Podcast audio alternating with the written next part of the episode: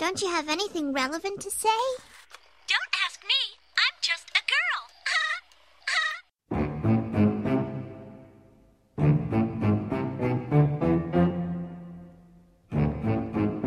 Willy Wonka wasn't the only one with a glass elevator. I'm Jarrah Hodge.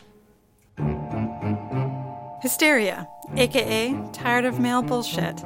I'm Deanna Ogle. Sexism. It's a broad topic.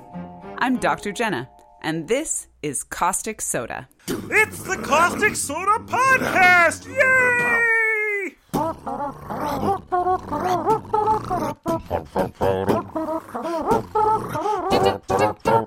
It's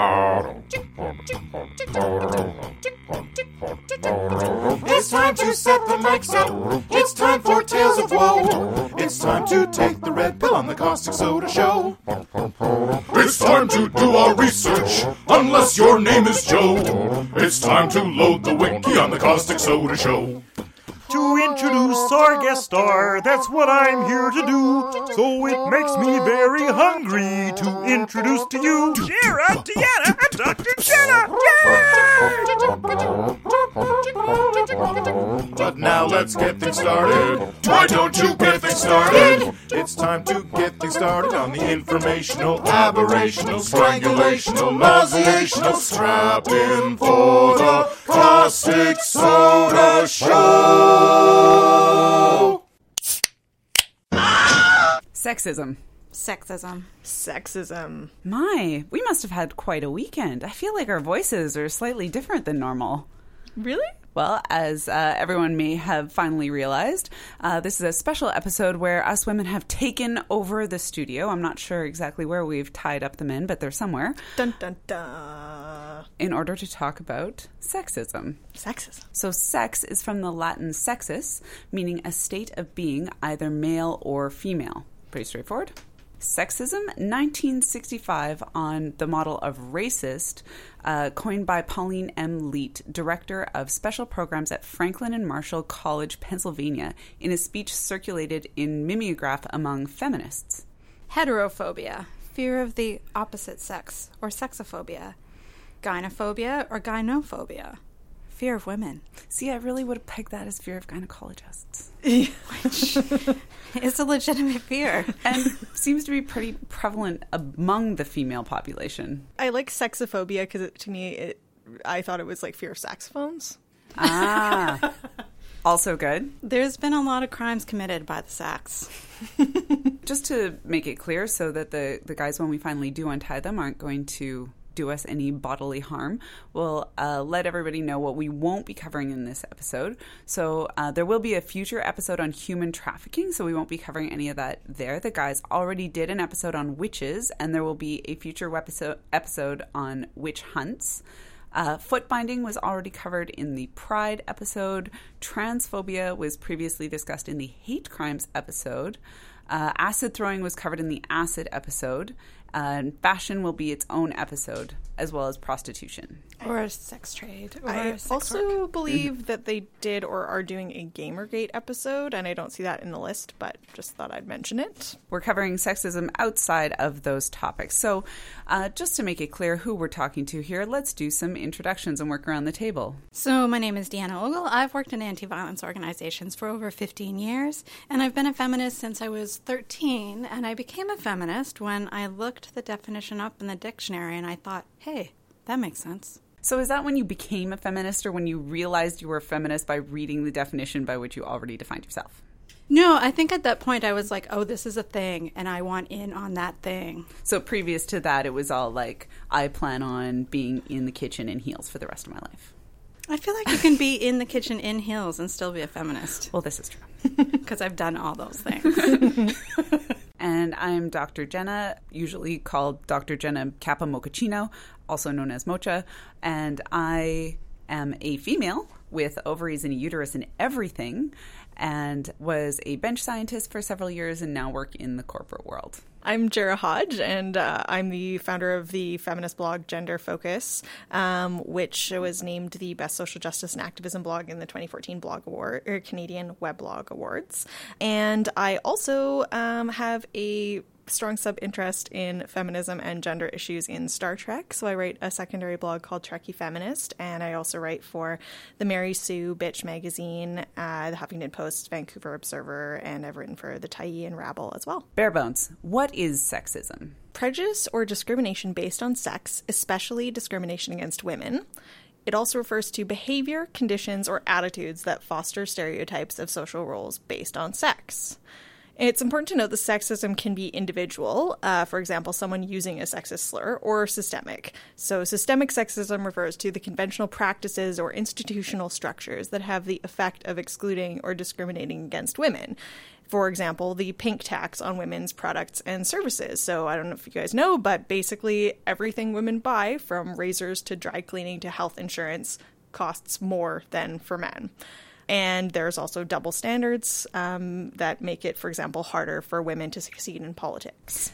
I feel that that's a really important public service announcement, especially when it comes to things like razors. I mean, it looks like a lot more tech goes into men's razors. So if they're spending more on women's razors, maybe, you know, that's an important little life hack to be aware of. I feel like women's razors always come with one less blade than men's razors. But they're pink or purple. Yeah, and they have like aloe and vitamin E for our skin. Yeah, that's probably the where the money difference comes in.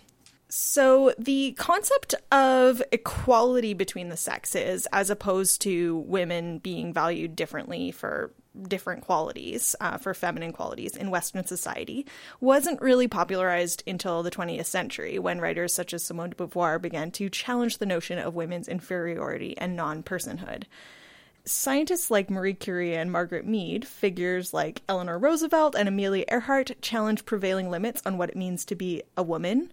Of course, for many racialized women, women in same gender relationships, and working class women, what it meant to be a woman has been defined differently than for middle or upper class women. For every Eleanor Roosevelt presenting to the UN, there have been thousands of women working to support their families or themselves. Okay, newsflash, guys. Sexism is everywhere. Yeah, uh, Wait, still a thing. here?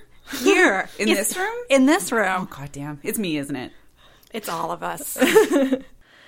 Of course, gender equality has not been achieved anywhere, and equality for women is still opposed by some conservatives, even some women who have benefited from e- increased equality. Um, some famous examples being women like Phyllis Schlafly or Ann Coulter.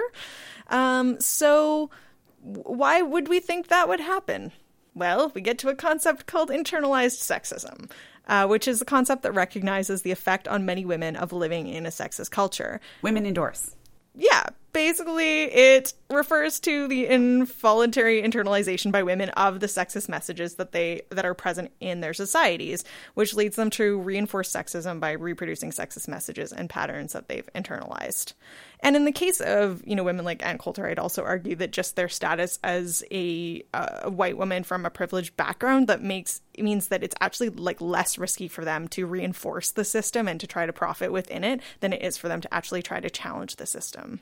Do we have a definition of feminism? Man hating, just kidding.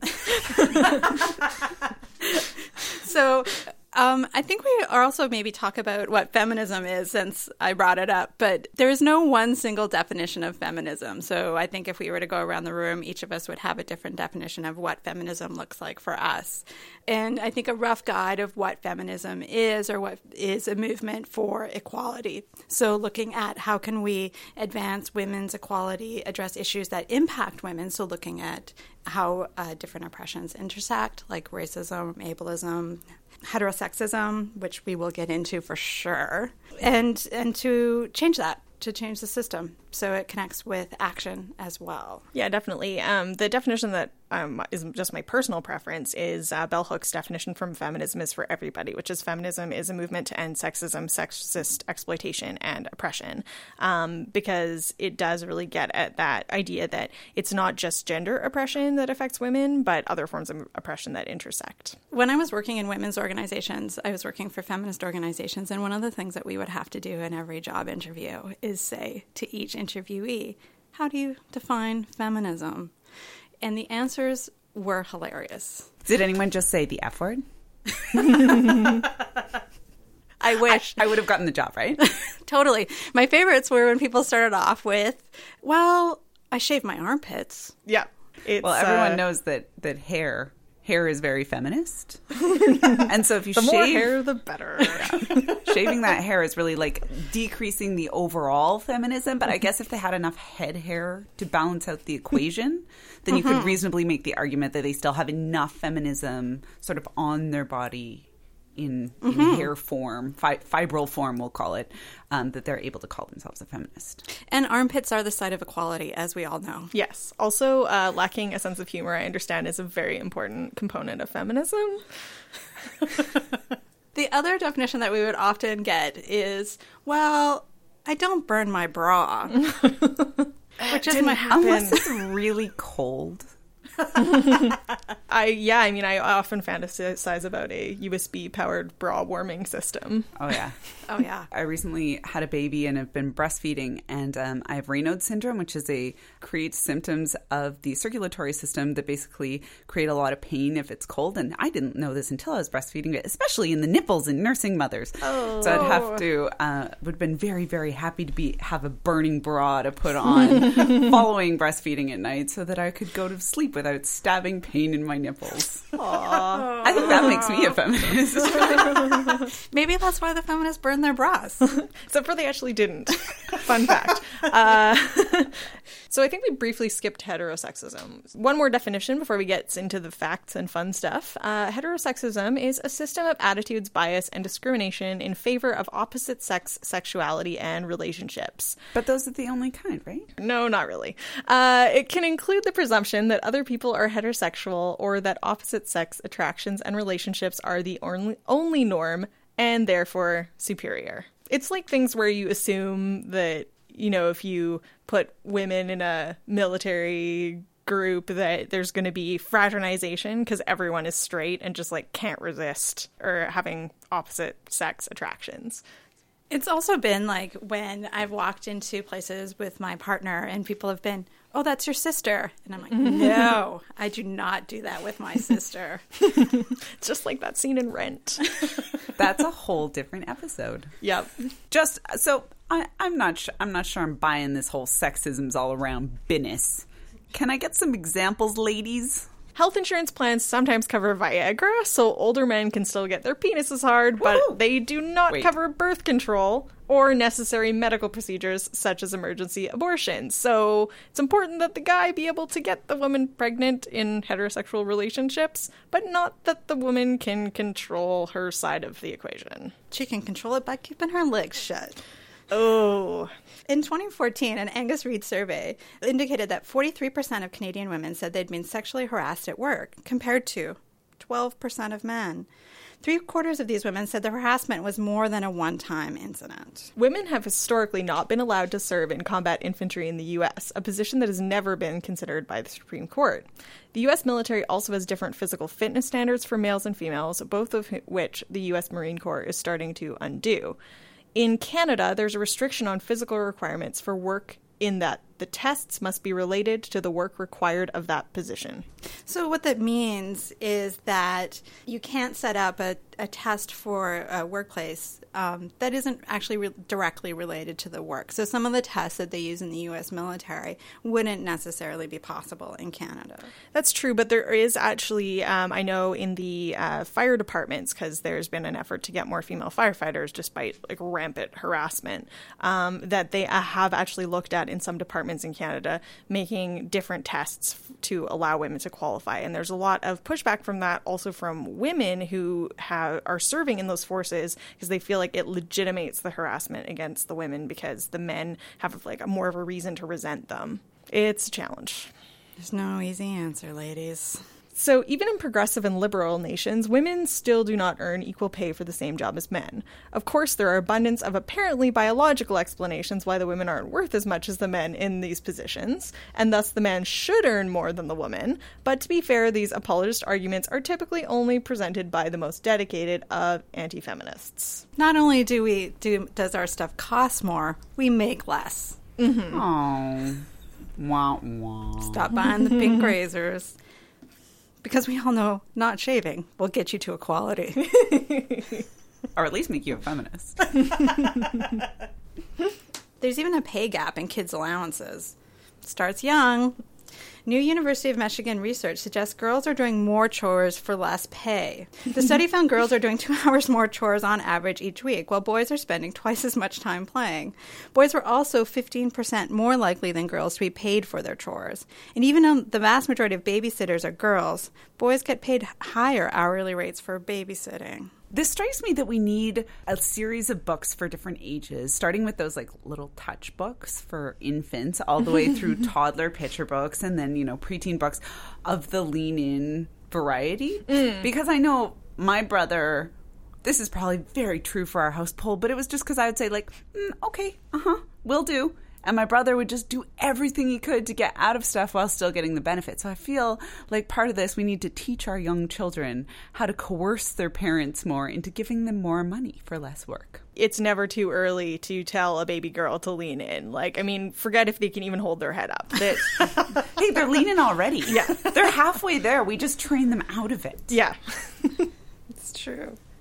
Um, and actually, that uh, the thing about boys getting paid higher hourly rates for babysitting, um, that's a concept called the glass elevator, which is not just that there's a glass ceiling preventing women from getting to where men are. There's actually an elevator that are let, letting men pass the women in um, professions that are female dominated. So babysitting, but also um, libraries, social work, um, other um, professions that are dominated by women. Men tend to elevate faster and make more money in management positions. Um, so then there's the belief that men are better at science and math, while women are naturally better at communication and caregiving. Where really women are just better at all of it, right? It's like the Fred Astaire and Ginger Rogers thing. That Ginger Rogers did everything Fred Astaire did, but backwards in high heels. So this difference um, between about math versus communication does not appear to be a biological scientific reality, but in a society that holds sexist beliefs, the real- reality is created. Boys and girls are educated differently on subtle levels, which reinforces the sexist myth. Published material by women academics is less frequently cited than comparable publications by male academics. I'm getting more convinced that we might have some sexism within these four walls, a terrifying concept. And now, just to sort of put the nail in the coffin, I have a pop quiz for you. Oh my God. I don't know You if my- guys, I'm excited. I don't know if my lady brain can handle this. Keep your uterus in place. Let's not have hysteria yet. The object of the game is guess the year. However, if you think something's pretty ancient, we'll take like either decades or centuries. Uh, so you can just use your judgment on what you're guessing for. Awesome. 66,000 women in England and Wales had been subjected to female genital mutilation. Guess the year. Now, The 1400s. Okay, 2001. So, Deanna. Unless, Yes! covered. unless this was Price is Right, in which case I would win. All right, a doctor named Gendrin suggested that ovulation controlled menstruation. Gendrin G E N D R I N. Uh, is 1765.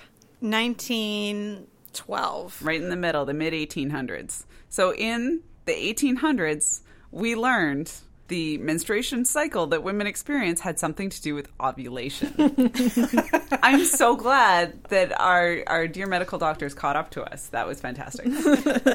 so, women were allowed to register for the Boston Marathon. Oh, this is like 1996. No, this was the 70s, I think, because I remember the photo of the woman running in the Boston Marathon, and she is wearing a full on 70s sweatsuit. I love it when fashion dictates our historical memory, and it's indeed 1972. Oh. Okay. So the marathon started in 1897. The first woman actually finished in 1966, but it was unofficial because they, she wasn't mm. allowed to actually register um, until 1972.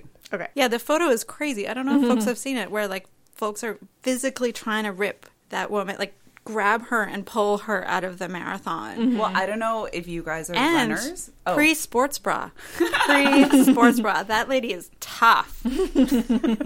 I don't know uh, if you guys are runners, but for me, I find people physically holding me back really helpful when trying to run long distances.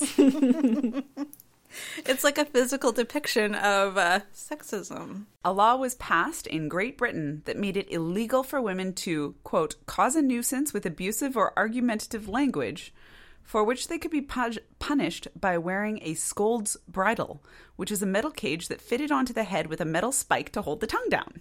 Uh, I'm gonna hope this was no later than 1575. I'm going to go earlier. I'm going to price this right this one and go into the 1400s. I hope I win a new car. You're remarkably close. Uh, it's 1585. Wait for it. The aforementioned law against scolding was repealed. Uh, So I can scold people now? Well, you can do it without wearing a scold's bridle. that's good. Generally, you know, you need your tongue free to scold people. So when was the law repealed? Oh, uh, 1985. I'm going to hope that the suffragettes suffragettes were involved in this one and I'm going to say it was repealed in 1920s. 1967. Okay. So, Jerry, you've got it closer. So, worldwide, 49% of abortions were defined by the WHO as unsafe, defined as performed by an individual lacking the necessary skills or in an environment that does not conform to minimal medical standards or both. 2014. We can't both say now. 2013. I, I, okay, I'll, I'll make an exception. You can both say now. It's it's essentially now. It's 2008 when the stat was um, was collected, but half half of all the abortions in the world being unsafe. Which makes me crazy because it is such an easy and safe procedure, as all the Caustic Soda listeners will know mm-hmm. because they listened to the abortion episode. Hysteria is removed from the Diagnostic and Statistical Manual of Mental Disorders. 1989. When did my uterus stop wandering? When did it finally come home to stay? I think it's in my shoulder right now. I know how to cure that, but I'll let you know later. Promise. Yeah. Uh, I would say the 70s. 1980. Ooh. Ugh. So before that, wandering uterus- is all around, affecting our mental health willy nilly. Uh, women compete in their first Olympic Games.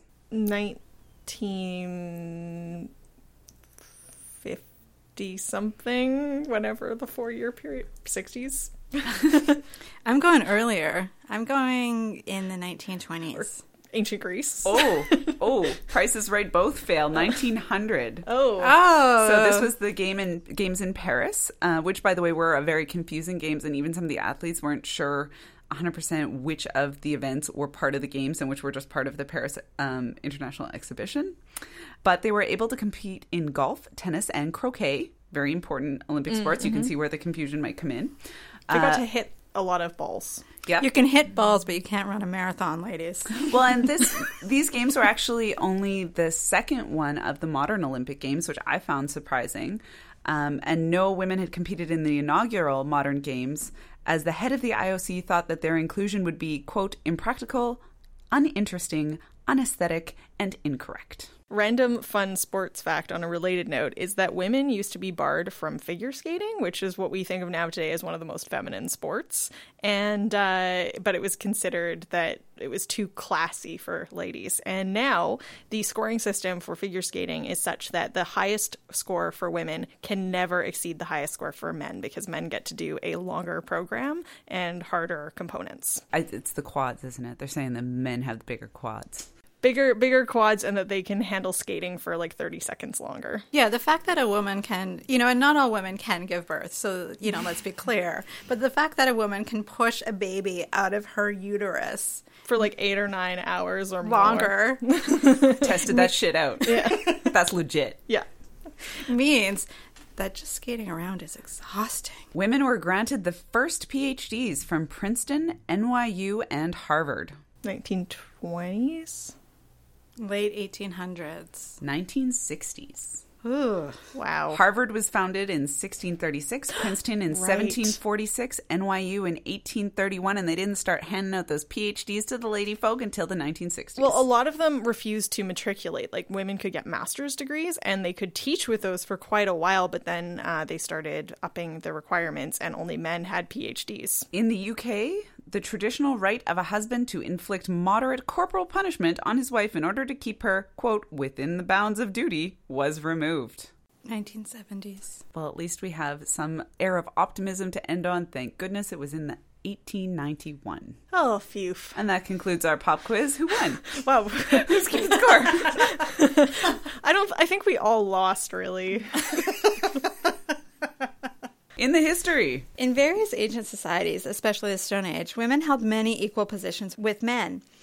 Women in ancient Egypt and women of the Anglo Saxon era were also commonly afforded equal status, so it wasn't always bad. So the question there is is it just that there were no elevated statuses like everyone was basically in the shithole because everybody had such a hard ho- row to hoe They didn't hoe yet. that made it so much harder Well, I mean, I think it was in a lot of those uh, cultures that um, the role of gatherer is often like kind of demeaned when we talk about hunter gatherer, but it actually was the way more reliable food source. So it women in those cultures had a lot more respect for the work that they were putting in. You know, and I think it's important to talk about it's okay to have different roles, that mm. each person can have a different role in a relationship. It's when we associate power or status with a role that it starts to become sexist. Mm-hmm. So, by a person saying, I'm going to care for this child, isn't necessarily in and of itself a bad thing. In fact, it's great. That's how we continue as a species. It's And actually people are en- very important. encouraged to look after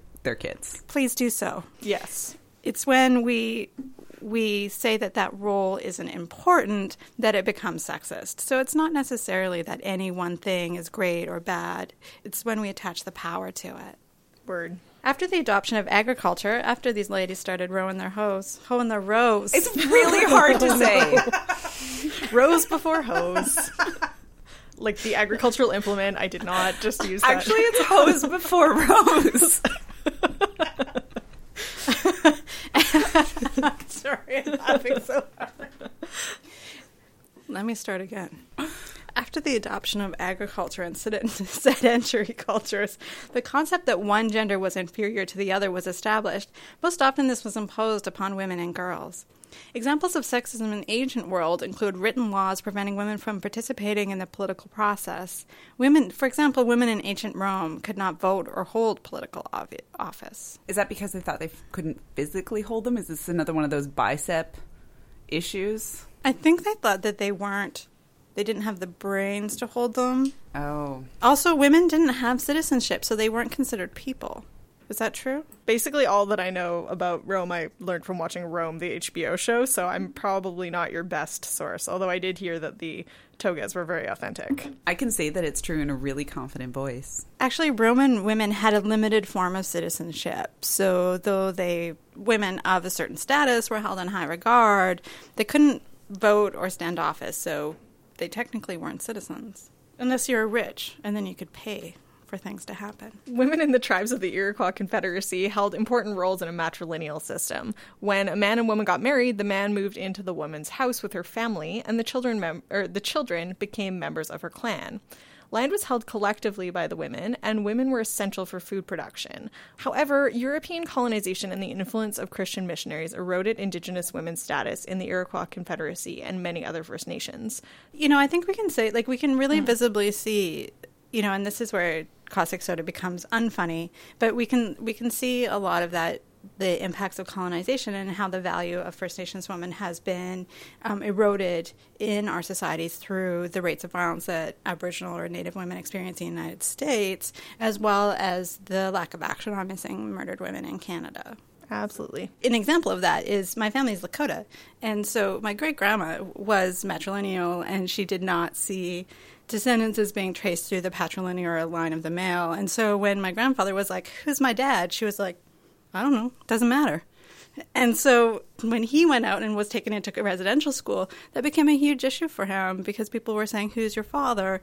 Where his mother was saying, Why do you care? Why is that important? Because in her tradition, it wasn't important at all. What I want to know is what the matrilineal mother in law must have been like. Like, if we have our patrilineal mother in laws that every once in a while we have issues with, you got to wonder, like, given that extra elevated status, what kind of uh, new frustrations that a matrilineal uh, mother-in-law must have inflicted upon her her new son-in-law. Until the 20th century, U.S. and English law observed the system of coverture. Coverture was a legal doctrine whereby, upon marriage, a woman's legal rights and obligations were subsumed by those of her husband. An unmarried woman had the right to own property and make contracts in her own name. See, this seems like progress to me. So her obligations were subsumed by those of her husband. Fantastic. Like, man, I told that dude over there that I would mow his lawn every week. Your business now, sir. And man, I still have to go and like, you know, hoe all these rows and plant all these crops and harvest and gather and whatever else I was doing. Your business. I'm gonna go. I'm gonna go sit and watch Rome. Definitely would have had those benefits, I guess. Even if you couldn't sign contracts or cash checks or things like that. Or if your husband could still legally beat you. Mm, because Right. as soon as you started to not hoe those rows, row those hoes, What would rowing a hoe look like? I think if we get a clear picture of this, we might actually be able to use this phrase. I think we need a logo d- depiction of this. Actually, you know what? It's going to come up in pop culture. There's a scene where people are rowing prostitutes across a river, and I feel like that is rowing hoes. U.S. women were not legally defined as persons until 1875. So let's be clear that a lot of folks weren't defined as persons under this law. So although uh, women weren't legally defined as persons, a lot of other folks fell under that um, because of various um, identities and various laws around who was a person and who was a citizen, such as in Rome. Um, sexism often intersects or aligns with other forms of discrimination to make it a real quagmire for folks to um, to navigate. And often we call that we use that the word oppression just to kind of cover that whole all those isms that we're we're not super into. Totally. Like in Canada, we often celebrate Persons Day, which is the day that can, uh, the famous five women won the case that determined that women were persons under Canadian law. Um, but it, we often forget that First Nations women in Canada um, took way longer to get the vote than white Canadian women, and so these achievements weren't always equality for everyone. So First Nations women in Canada could not vote. As all First Nations people in Canada could, um, living on reserve could not vote until 1960. And then we have other kind of ways that impacted people. So folks with um, disabilities were not allowed to vote until the 80s. Develop, folks with developmental disabilities were not Oh, allowed to I was vote. just going to say that's when they installed the ramps. ramps to equality. The glass ramp. I think elevator works too. yeah. Well, I, yeah, I, I mean, I picture like Charlie in the Great Glass Elevator, and like the women all get in the elevator and they press the buttons, and then they go into space. And then the person in the wheelchair is just sitting on the ground being like, dude, they totally took my elevator. they could have just taken the stairs. And that is basically why we need intersectionality, so we don't leave people behind. So, women in parts of the world continue to lose legal rights at marriage. Uh, Yemeni marriage regulations state that the wife must obey her husband and must, must not leave home without his permission. And in Afghanistan, a wife who leaves her marital home risks, risks being imprisoned for running away. And many former British colonies, including India, maintain the concept of restitution of conjugal rights, under which a wife must be may be ordered by court to return to her husband, and if she fails to do so, she may be held in contempt of court. So, kind of coming back to some of those impacts of colonization, that's another impact of colonization, and no accident that this is happening in former British colonies. Colonization. Not as fun as it sounds. Well, I feel like it's fun for some of the parties. I, I think probably one woman that really benefited from it was Queen Victoria, and then after that, not so many. and think of all the things we got out of it, like the white wedding gown. Thank goodness. What would we do? Mm-hmm. What would we do? So, is there such a thing as reverse sexism? Yes. No. Yes. No. Yes. Okay. I don't know because you're not moving your face. Uh, n- the short answer is no. Uh, efforts to assist minorities uh, and women to achieve parity are sometimes labeled as reverse discrimination. Uh, for example, if you want to um, recruit 50% of women to your software project, some people might say that's reverse sexism. Wait, that's a quarter of the world's population. 50% of women? Yeah. That's a really big software project. It- it's a global software project. Literally every single person in the world, and you're going to say 50% of them have to be women. Okay. I was so angry I started destroying the studio. Okay. So, you know, but if you're just say you're hiring a group of people and you want to try and make sure that you have 30% women or 50% women, um, then some people might say that's not fair because you're taking spots away from men. So, the first problem, it goes back to what we were talking about about systemic sexism, is that there are these systems in place that reinforce male dominance or privilege. Um, and when that gets eroded, that might be seen as reverse sexism.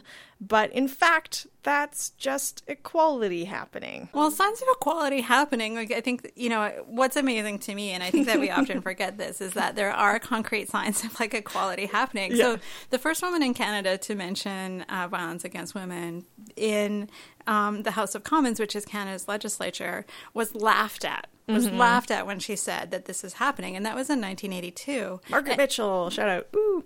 And now we have concrete laws. So what we have, you know, and I think that's a really good example of like, you know, what is an individual action and what is a systemic action. So Margaret Mitchell standing up and saying, "This is happening.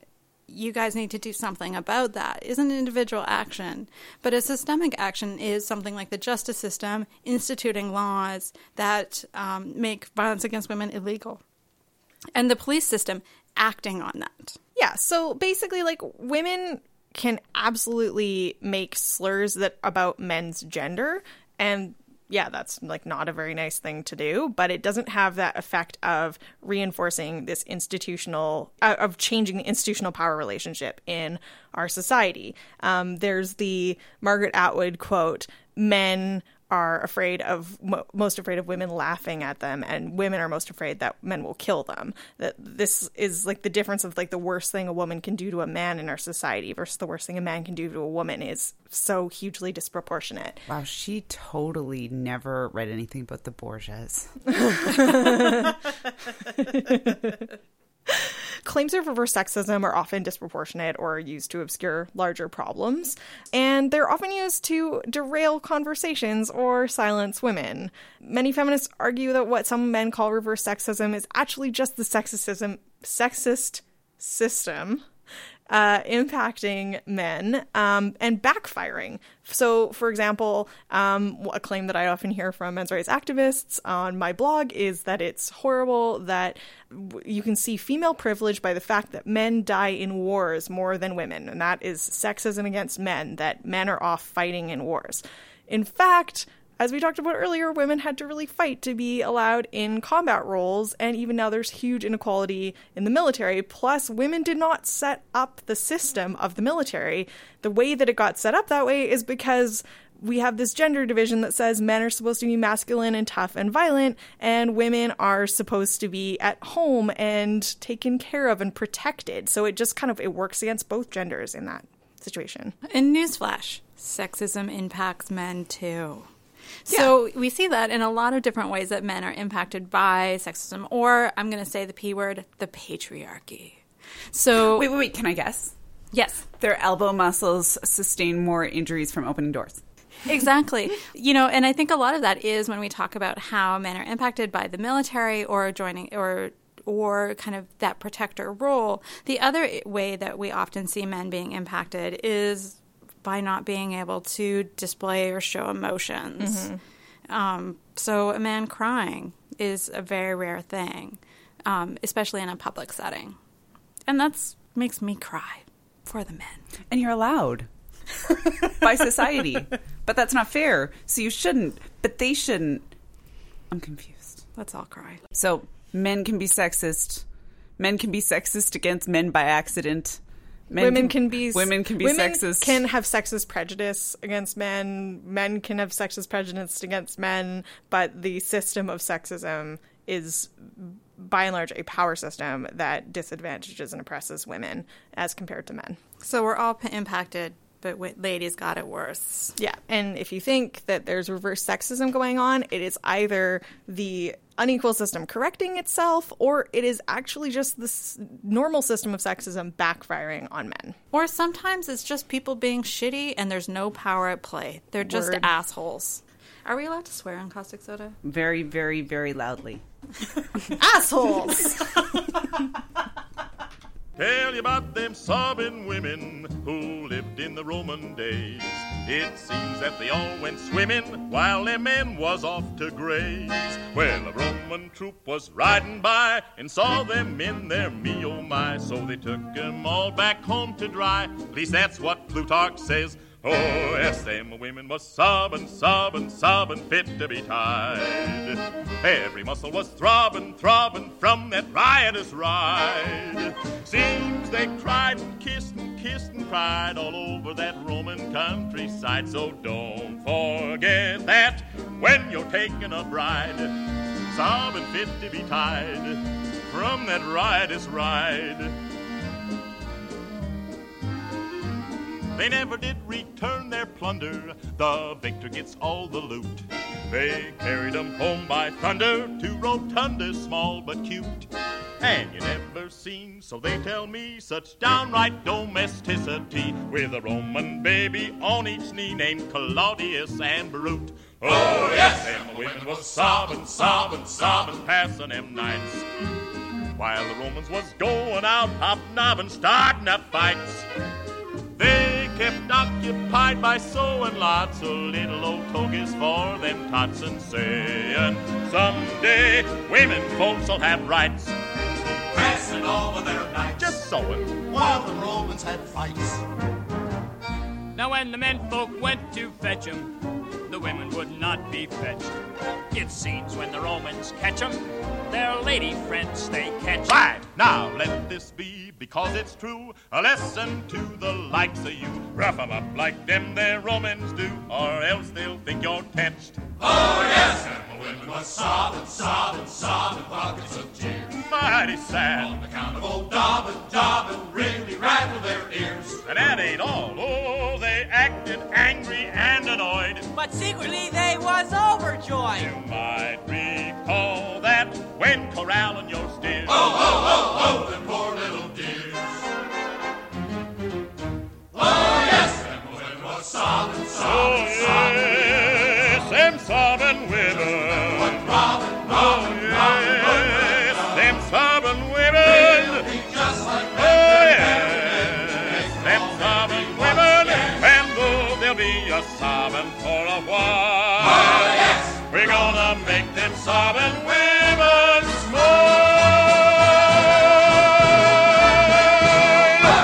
As we've sort of alluded to, uh, there are lots of women's health issues that sexism actually is entwined with, especially when we talk about um, sort of the coverage that people are uh, afforded in different countries for different health issues, as well as the medical attention that's been paid to different. Uh, health issues that might be more or less related to women throughout history. However, if there's going to be a quintessential disease of the woman, I think we have to say that it is, in fact, hysteria. My womb. So, uh, hysteria has a wide range of symptoms, including faintness, insomnia, fluid retention, heaviness in the abdomen, muscle spasm, shortness of breath, irritability, loss of appetite for food or sex, and, quote, a tendency to cause trouble. Oh, Oh, I got I got that big time. I've had hysteria for a long time. So, in ancient Egypt, in around 1900 BCE, the Dahun papyrus, which I'm probably totally butchering the, the pronunciation on, identifies the cause of hysterical disorders as spontaneous uterus movement within the female body. So, in ancient Egypt, we'd, we'd cased it, we'd got it figured out that uterus is moving throughout the body. In 1600 BCE, don't ask me why it took 300 years to figure this out um, if we already knew the uterus was moving around. But another papyrus describes treatment depending on where the uterus has moved to. So, step one in the diagnosis process. This is this is ancient ancient house. He has his team mm. figure out has the uterus moved up or has the uterus moved down. It's lupus. I would feel like the uterus would move up most of the time. Just statistically, there's more room up than down. If the uterus has Where moved down would it go? Would it? It's it's Into like, your this is what I'm trying to figure out. Is this out. like when you're hungry as a kid and your your parent or, or guardian kind of says, "Oh, they have a hollow leg. Mm-hmm. Where are you keeping all that food?" So, like, would my uterus? Where are you like, keeping all that uterus? Would my uterus like sometimes hang out in my thigh? I think maybe yes. I don't know if it would want to go all the way down to my feet. Although based on the treatment, we might postulate that it could only go as down as far as like your vaginal labia, but we'll see. So if the uterus had moved, Oh, it will just fall out. because here's the thing: if the uterus has moved This up, is why you wear tight pants, ladies. If the uterus has moved up, the treatment is to put really stinky shit under your nose and sweep smelling stuff at your vagina. And that will help sort of coax the uterus back down to its mm. position and vice versa. So if you think that the uterus maybe- has moved down, Maybe other people down to that position as well. there we go. Oh. Whereas if the uterus has moved down, you put something stank down by down by your lady parts And you scare it away. and you put lovely smelling things up at your nose. So if you are in fact um, a human who smells with their nose. Uh, and are being diagnosed with hysteria, you're crossing your fingers that that doctor is figuring out that that uterus has moved down so that you get the nice smelling stuff in your actual olfactory organs. So in ancient Greece, the Argonaut Melampus treated Argos virgins who had fled to the mountains in a bout of hysteria by treating them with hellebore uh, and then having them copulate with young and strong men. Go, virgins, go. He then said that their madness was derived from their uterus being poisoned by venomous humors due to lack of orgasm and uterine melancholy. Do you know what makes me melancholy? Lack of orgasm. I'm just trying to make the like uterine sad face. I'm trying to figure out how you would diagnose melancholy in the uterus. of the lips, it's easier, right? Like downturned. Mm-hmm. I think you look and you see like if it's a bluish color. You look. Yeah. I'm just gonna slice you open here and see how happy your uterus looks. okay, yeah, bad idea. There weren't a lot of treatments. They didn't really need them at that point. A lot of funerals, not a lot of treatments. It's like the witch trials. yeah. We know you have it because you're dead. We just put you on a river and see if you sink. Well, it's one way to make sure that the uterus is definitely melancholy. So Plato argues that the uterus is sad and unfortunate when it doesn't get any, especially when no new life is conceived. Uh, so apparently, women suffering from hysteria could be treated effectively with wine and orgies. Oh, sweet. So again, I think I have hysteria. Well, so this is not the last time in history that many women would claim to have hysteria to be treated for that condition. Uh, it's it's kind of funny that I mean I've I've looked into a lot of uh, sort of very old timey thoughts on. Um, different conditions and the treatments that were done at different points in history, and they tend to change a lot more than for hysteria. Maybe because hysteria isn't a real thing. like maybe that's why. Maybe it's easier to change your your treatments for a condition that actually exists. But I mean, from ancient Greece onward, we we've basically been on the like, yep, uterus is sad. It decides to move around. And uh, I don't know, thinking that maybe there's some sex to be had up by the throat or the shoulder, and uh, the treatment for this is going to be some good good times. Doctors today are such a bummer. So Hippocrates in the 5th century BCE was the first to use the term hysteria.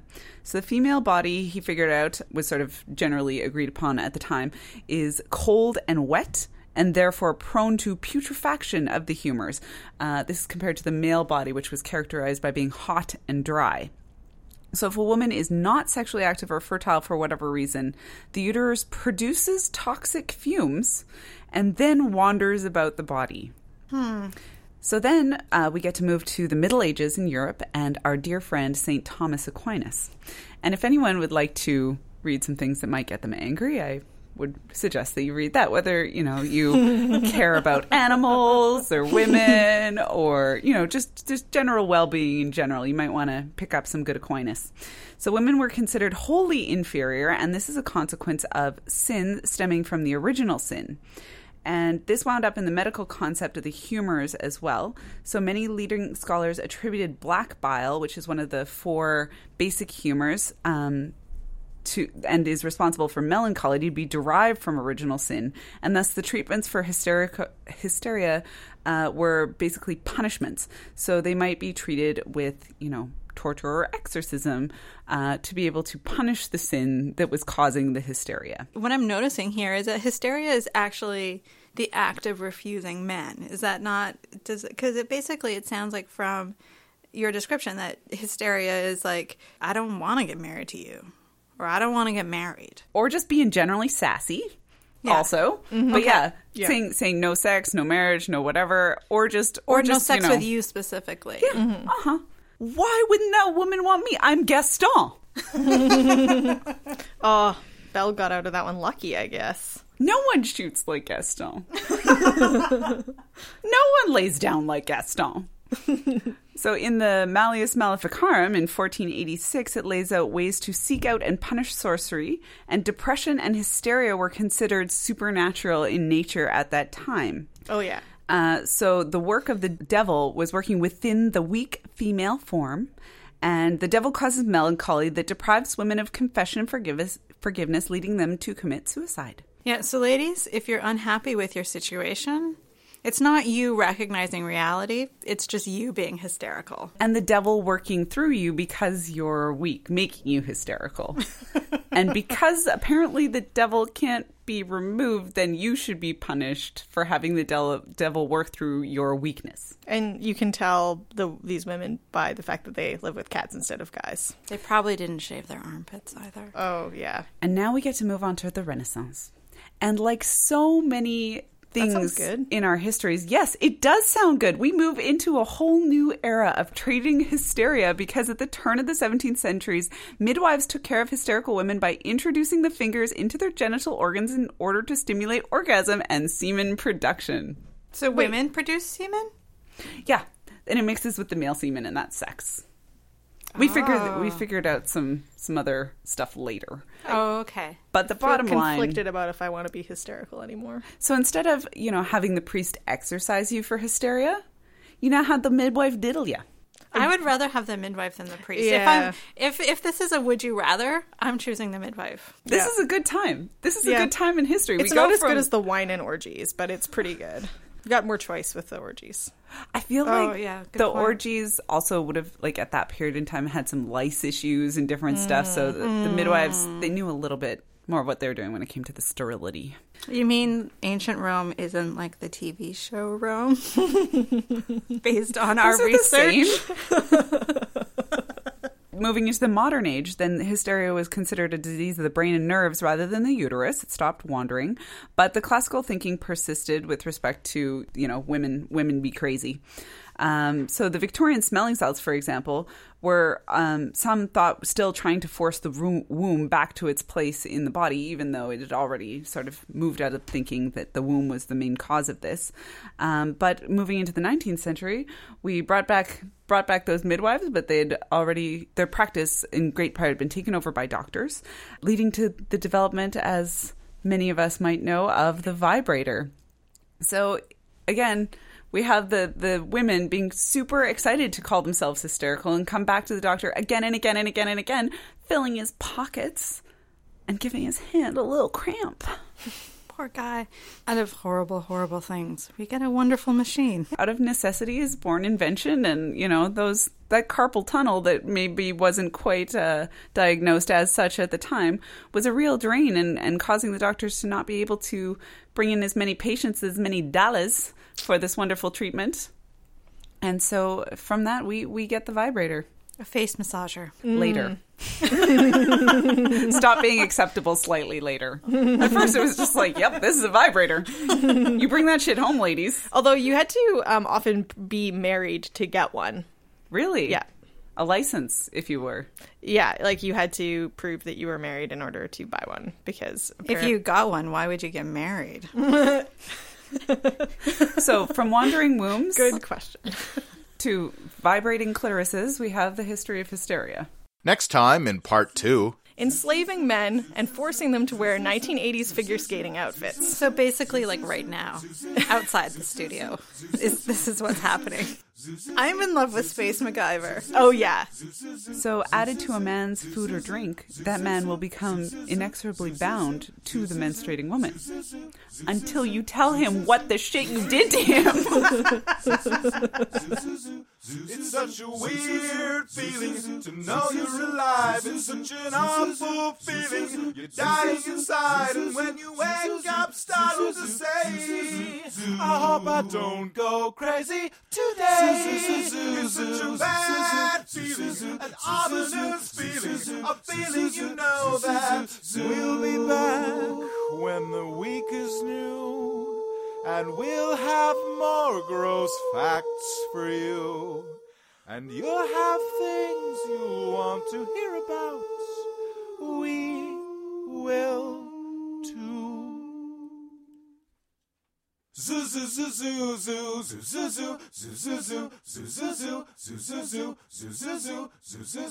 Caustic Soda was recorded by Mike Leeson while being sewn up in a bearskin. To comment on episodes, make donations, and for links, images, videos, and show notes, visit causticsodapodcast.com. Rate and review us on iTunes, visit us on Facebook, tweet us on Twitter at Caustic Podcast, and email us at info at causticsodapodcast.com. Thanks for listening zoo zoo zoo zoo zoo zoo zoo zoo zoo zoo zoo zoo zoo zoo zoo zoo I'm coming back to socializing your fetus. so, like having play dates. So that's like, you know, those people who play Mozart to their stomachs when they're pregnant. But that's not socialization. That's just sort of like it's culturalization. yeah, educated socialization. You, I've learned you need groups. Okay, so So you can't just you can't just put like Star Trek headphones and be like, I want a baby that understands equality. Star Trek. No, you got Oh, to you you got to have play dates and have your fetus go visit someone else's fetus and like. So I think what you do is that you get at least three pregnant women and you stand in a circle with your stomachs touching. I'm going to bring up medieval art because there's a bunch of paintings in medieval art of of um, John the Baptist in womb talking to baby Jesus in womb, at like talking to each other. So I think maybe fetuses need play dates, and this is how we establish Christianity. you know, Mary had a lot of shit going down.